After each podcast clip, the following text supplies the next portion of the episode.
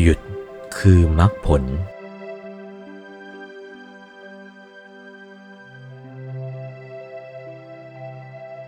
ธรรมที่พระตถาคตเจ้ากล่าวดีแล้วนั่นน่ะ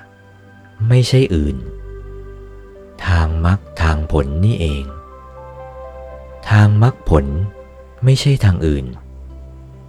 ทางมรรคผลน่ะอะไร อะไรเป็นมรรคอะไรเป็นผล นี้จะกล่าวถึงทางมรรคผล ก็การทำใจให้หยุดนั่นแหละ เป็นตัวมรรคทีเดียว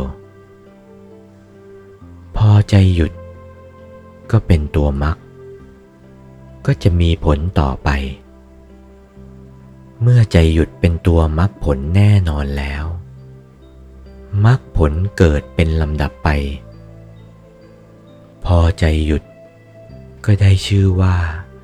เริ่มต้นโลกียมรรคเข้าถึงมรรคแล้วมรรคผลนี้แหละ เป็นธรรมที่พระตถาคตเจ้ากล่าวดีแล้ว ต้องเอาใจหยุด ถ้าใจไม่หยุด เข้าทางมรรคไม่ได้ เมื่อไปทางมรรคไม่ได้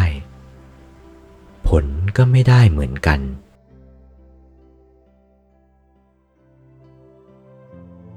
โอวาท พระมงคลเทพมุนี หลวงปู่วัดปากน้ำภาษีเจริญ จากพระธรรมเทศนาเรื่อง ติลักษณาธิคาถา วันที่ 11 กุมภาพันธ์ พุทธศักราช 2497